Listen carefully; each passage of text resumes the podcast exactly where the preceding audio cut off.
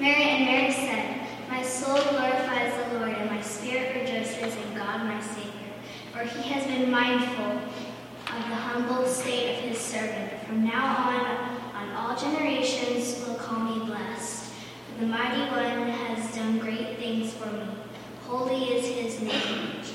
His mercy extends to those who fear him from generations to generation. He has performed mighty deeds with his arm, and he has scattered those who are proud of their inmost thoughts. He has brought down rulers from their thrones, but has lifted up the humble. He has filled the hungry with good things, but he has sent the rich away empty.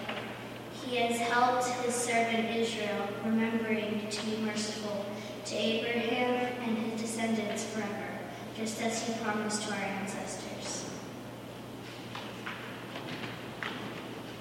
Merry Christmas, everybody. Welcome to Skillman Church of Christ. And uh, what my daughter just read is the text for this morning. It is known as Mary's Song in Luke chapter 1, starting in verse 46. It's also known as the Magnificat, which in Latin means magnify, taken from that first verse, My soul magnifies the Lord, in verse 46. And I thought that it was fitting that Parker, my daughter, who is 11, how old are you, 10? 10? 11, 11 years old. I thought it was, you have so many, it's hard to keep counting. it's fitting that she read this text because most scholars believe that Mary, when she sang these words in Luke, the first chapter, she was not too much older. In fact, most scholars believe that Mary, at the time of the story, was a teenager 13, 14, 15 years old. No one can tell, but in that time, ancient Near East, you became betrothed to marriage once you were able to bear children. And so it wasn't uncommon for children at that young age to be uh, betrothed, to be married. At this time, in this part of the story, Mary, this young Mary, was betrothed to marry Joseph. And out by miracle that she becomes pregnant with the Savior of the world. And after visiting Elizabeth and being encouraged by Elizabeth, she utters this amazing song, this prayer. In fact, in the whole New Testament, this is the longest uh, section of dialogue from one woman in the entire New Testament.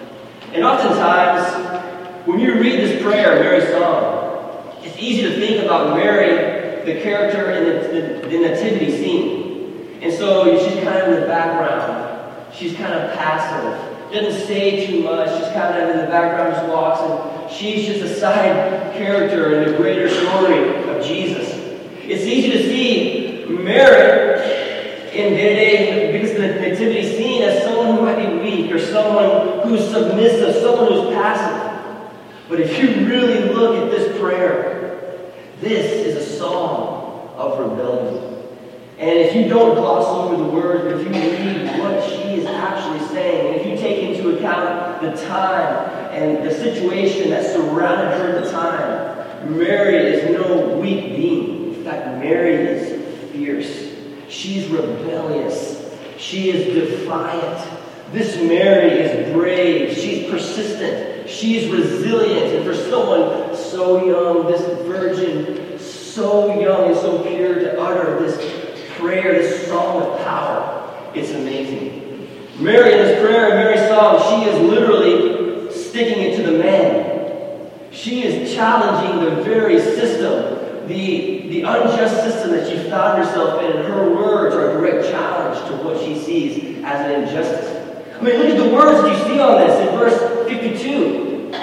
He, speaking of God, has performed mighty deeds with his arm. He has scattered those who are proud in their inmost thoughts. He has brought down rulers from their thrones, but has lifted up the humble. He has filled the hungry with good things, but he has sent the rich away empty.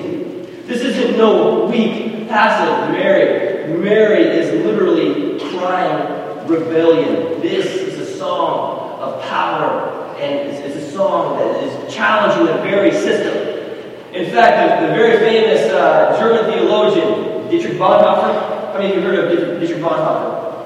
A very famous uh, author and theologian in the uh, Nazi Germany. In fact, he was executed by the Nazi Germans for speaking out against the injustices that he saw in Nazi Germany at that time. But before his execution, in an Advent sermon in 1933, December 17th, Dietrich Bonhoeffer spoke about this very song of Mary. He wrote, or he spoke, he said, The Song of Mary is the oldest Advent hymn. It, it is at once the most passionate, the wildest, one might even say the most revolutionary Advent hymn ever sung. This is not the gentle, tender, dreamy Mary who we sometimes see in paintings. This song has none of the sweet, nostalgic, or even playful tones of some of our Christmas carols. It is instead a hard, strong, inexorable song about the power of God and the powerlessness of humankind. And just imagine if you were in that day and age, if you were living under the reign of the Roman Empire, you felt like you had a boot to your neck, the system was against you, you lived on the margins. This prayer, this song that Mary utters, would be a word of life and a word of encouragement for those on the margins, for those who struggle, for those who have been exploited, for the abused, for the abandoned, for the asylum seekers feeling the weight of an unjust system. This song is incredibly good news. It's an unexpected beauty. It's a great reversal of what we think is going on. It's a rally cry for those to join in on the revolution of good and love. But if you are in a place of power, if you are one of those people that exploit, then this prayer, this song tells a different story. In fact, looking at this prayer in history, this particular song in Luke chapter 1, Mary's song, was at one point in human history banned from three countries at one point. In fact, when the English had control over India, this song, this prayer, the Magnificat, was not permitted to be sung within any church because of the power of the words against those that were in charge. In fact, uh, when the Indians, when the Indian people finally regained control of their country, Mahatma Gandhi, one of his first acts was he asked that in every church, in every square, that this song would be sung, the Magnificat, as a, as a song of, of proud rebellion against what they had in the English. In, in the 1960s, in Guatemala, this particular song was banned from proclamation in all the churches because the government thought that it was so dangerous and it was so revolutionary they didn't want to have any uprisings against the dictatorship in Guatemala. And finally, in the 1970s and 80s, the dictatorship in Argentina banned this very song from being sung because there was a group of mothers who on the very square displayed these words when their children were, had disappeared during the, uh, the war, the, the dirty war in Argentina in the late 70s and 80s. This song has power. This song has meaning. It is a stick it to the man against the, the against the powers that are unjust it's an amazing song that speaks to the power and this new reality that Jesus brings upon his birth. There's a Peruvian theologian named Gustavo Gutierrez. He's a liberation theologian. He wrote about this text. He says, any exegesis, any, any exegesis, any interpretation is fruitless that attempts to tone down what Mary tells us about preferential love of God for the lowly and the abused and about the transformation of history that God's loving will implies. In fact, I was uh, also reading a blog post by an artist named Ben Wildflower. And apparently this guy, Ben, he's an, uh, he's an artist. He also works in construction. And he had gone to church and heard Mary's song and the power behind it, and how this was a rally cry against unjust systems, and it was a statement of, rebellion against injustice. And so after work one day, on a piece of wood that was there in this construction site, he took his pencil and he began to draw a picture of what he thinks this would look like. And he came up with this amazing picture of the Mother Mary. Uh, there's a picture of it here. You can see it.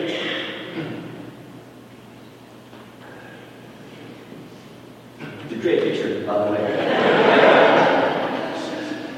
Where Mary is standing there, there she is. Uh, he, he, he, carved this, he, he, drew this picture on a slab of, uh, of wood, and it is now kind of taken off and become viral. And you can go to his Etsy site right now and buy a t-shirt that has this very drawing of this verse in Luke chapter 1. This is, uh, just imagine the word that we have here. Cast down the mighty from their thrones. Lift up the holy. Fill the hungry with good things. Send the rich away empty. These are dangerous, dangerous words to those who have the power and control.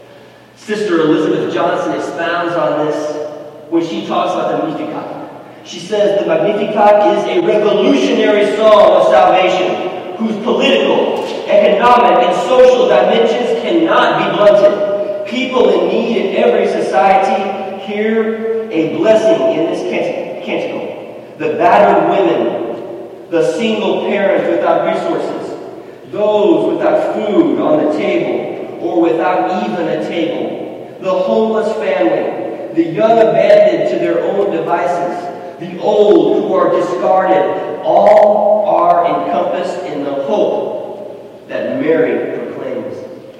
Do you guys see the power of this song in the Advent season?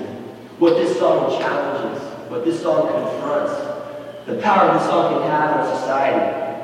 You see, this song articulates, this song advocates that power, that greed, that injustice will not have the last word. It will not win. It cannot win in this new kingdom because of Jesus. And this song advocates that love, joy, graciousness, hope will win in the end, and that Jesus will stand above it all when it's all said and done. This song translates, it advocates a new type of currency. Instead of power and, and economic gain being the, the, the main currency, this song advocates love and mercy being the currency that drives the entire universe. It's an amazing song. In fact, in verse 50 of this song, very song, there's a word that's used that epitomizes this new understanding, this new kingdom that Jesus advocates and that comes with this birth of a new king. In verse 50, there's a word there that's translated in English as mercy as mercy. And uh, this word mercy, in English translated, comes from an Hebraic understanding of the word chesed. Chesed, chesed. Can you guys say chesed? You gotta have that, you know, in front of it. Let's say it all together. One, two, three. you just feel the, the, phlegm building up in this, church. This word chesed is a Jewish word that is woven in the book of Luke time and time again and speaks of incredible mercy. Sometimes it's translated as loving kindness. Sometimes it's translated as covenant love. What chesed is, is this love that we have as people that doesn't depend on the actions of the other person. It's a, a kind, loving kind of mercy that is just there and is committed through the good times and the bad times. This word chesed speaks of a love that does not wane in times of struggle and pain, but it's even stronger. It's a committed love. It's a covenant love. And time and time again, it's spoken how God has this chesed love towards all of humanity.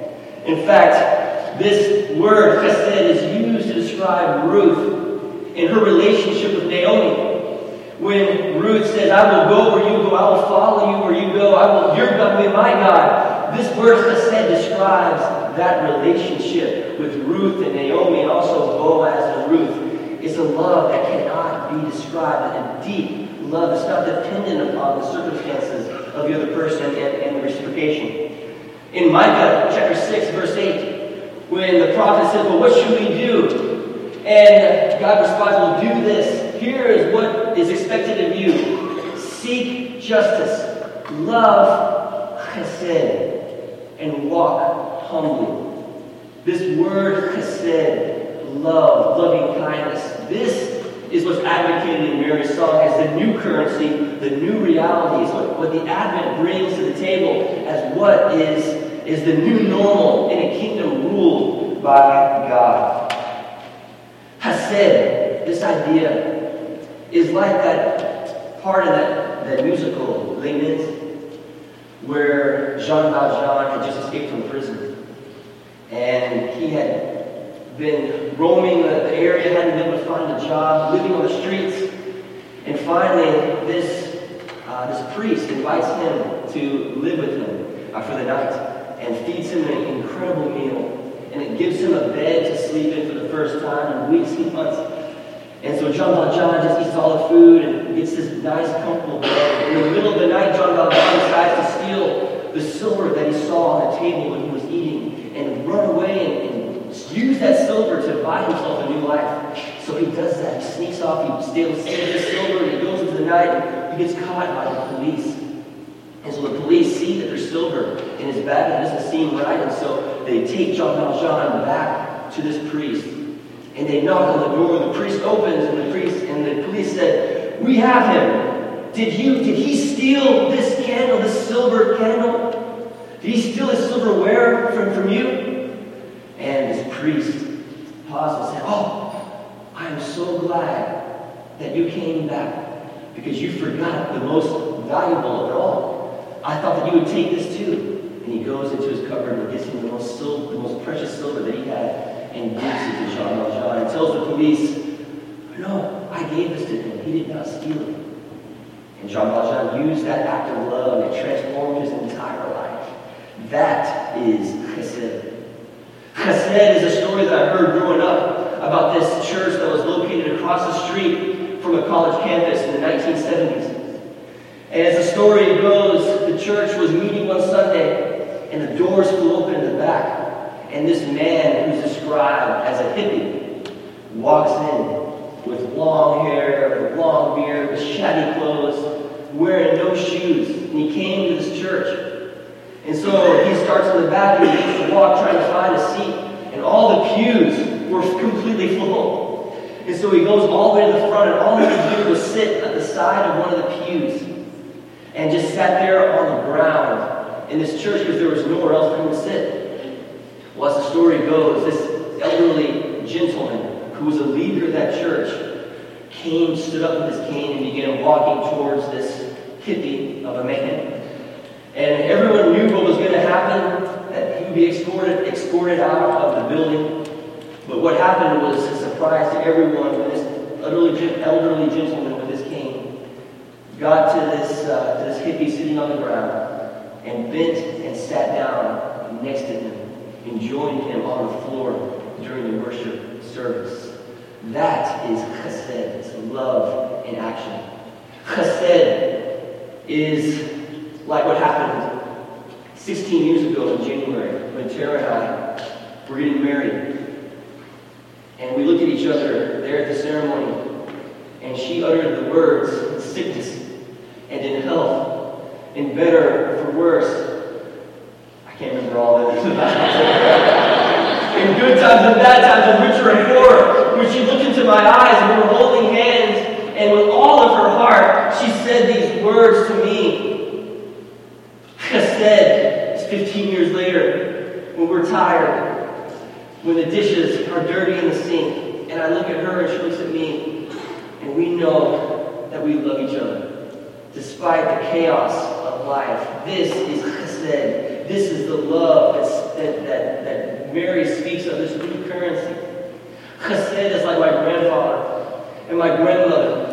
And my grandmother had dementia and Alzheimer's for the last part of her life. It was messy, it was difficult, and it was hard. And my granddad, for, the, for a time in his life, had to care in all capacities for my grandmother. But chesed is the scene that I see with this hospice, hospice bed at my grandparents' house. And my grandfather holding my grandmother's hand, singing hymns of God into her ear as she takes her last breaths. This is chesed, the love that is put into action. Chesed is a story that I recently heard that happened earlier this year. Her name is Ruki Abdul Mutakalim, and she lives in Ohio. And two years ago, Ruki's son was brutally murdered by some young men who had tried to rob him. And he was shot and died there on the ground for a measly $60 that he had in his wallet. And over the course of these two years, one of the shooters, Javon Coulter, uh, he finally was in trial. And just earlier this year, the trial was happening. And uh, Ruki, she asked the judge if she could have a word with Javon. And so the judge granted this request. And Ruki, she stood up and she walked over to Javon. And she gave Javon a giant hug, held him with her arms admitted, after he had just admitted to being involved in his, her son's death, she also walked over and embraced Javon's mother. She wanted them to know that she could see beyond the act that took her son's life. And she pledged in that courtroom to help Javon become the man that he was created to be. She said to him, maybe the purpose of all this was to save your life. And since this has happened, uh, has visited the, the jail several times, investing in the good of Javon. Uh, there's a picture of this in the courtroom, uh, this hug that took place, of Ruki and Javon, an embrace of the man who killed her son. Chesed is a story of Paul Gochis, who's a retired man, 74 years old, who decided after his retirement he wanted to help those who are in lower socioeconomic income get to class on time. And so he goes around each and every day and picks up people for free and drops them off to class so that they can be at school on time and complete their education. To this day, he's done this for eight years and has tracked in over 64,000 miles helping people who don't have their own vehicle to get to college and get to class so they can pursue their education. This is chesed. This is the new normal that comes with the birth of Christ. Chesed is a story about Ken Watson and Katie Williamson. Because Ken Watson was this older, elderly gentleman in his 80s. And uh, just next door, the Williams family moved in. And they became good friends, and Katie was born not too long after that. Well, when Katie was, uh, was two years old, surprisingly, Ken Watson passed away. He was 84, 86 years old at the time of his death. And during this course of this time, they become really close, and, and Ken and, and the older gentleman and Katie had, had, had this special relationship. And so uh, the funeral happened, it was a shock, and everyone was sad. Not too long after the funeral, Ken's daughter shows up at Williams house with a whole bag full of, of uh, gifts. And what happened was that in Ken's will, he had left a part of his will that said that he wanted to give Katie 14 uh, gifts, one per year, until she turned 16 years old. And so there at that house, 14 gifts arrives. And every year, Katie opens up a gift from Ken that he left to her. So when she's 16, she'll have a gift for 14 straight years. This is chesed. There's a picture there also of uh, this is uh, sweet Katie and the 14 gifts that Ken left behind in his will to give to Katie once a year for 14 years at Christmas to show his love for her. Do you see what this new story of Christmas, the difference between what we see in the Roman Empire, power, greed, economic pursuit, and this new vision of, like I said, this new vision of love and kindness, grace and forgiveness. The Christmas story, Advent, reminds us that we shouldn't hold on with tight fists to power, to greed, and to wealth. And it begs the question is the world made better through coercive violence, through power? Or is the world made better through loving kindness, generosity? Ultimately, in the words of Mary, we learn that the mighty will be cast down from their thrones. The lowly will be lifted up by the hungry. The, the lowly will be lifted up. The hungry will be fed, and the rich will be sent away empty. This is such a powerful message when we take it to heart. This is the Christmas spirit. This is the message that Jesus brings, that the new currency, the new way of life is chesed. Chesed is what God brings with his new birth.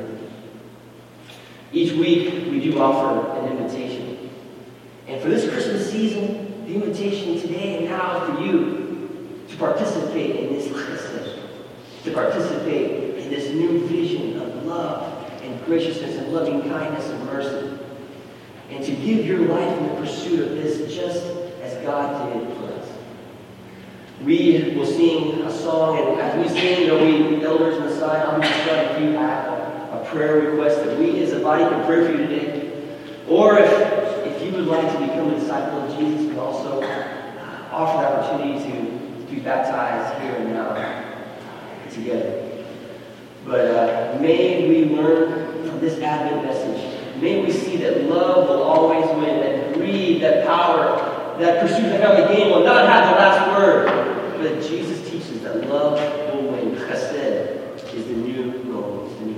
will